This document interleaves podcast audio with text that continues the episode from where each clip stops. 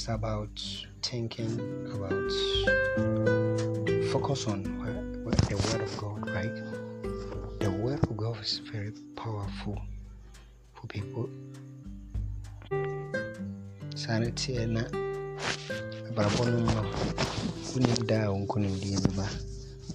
you don't know when the blessings of the Lord will come upon you.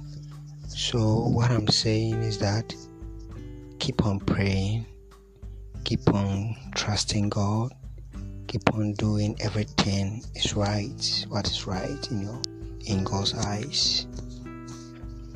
You are listening to Kingdom GHFM live from Kobina. Yeah. So what I'm trying to tell you right now, the Bible says He's sitting on the right hand of God and redeemed for His peoples.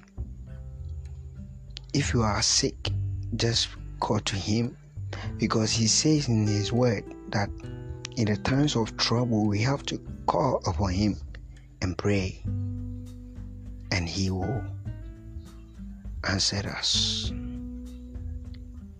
So he says, The expectation of the righteous shall never be cut off. So I'm telling you right now that the expectation of your prayer will not cut off. The expectation of righteousness shall come to pass. He is the only way to heaven. Without him, there is no life. He is the way, the truth, and the life. That's why somebody sing. He's the way, the truth, and the life. And no one goes to Father except through Him. Only Him can set you free. Cast your burden upon Him. Bring your burden to Him, and He will deliver you out of your burden. If you are sick, He will heal you. If you are blind, you will see. If we are barren, you will conceive. So trust, come and, and testify. Come and testify to my God. He is the only way to make you feel. He's the only way to save you.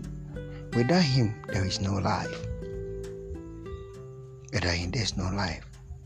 God bless you for listening to me. God bless you for turning on it. Be blessed in Jesus' name.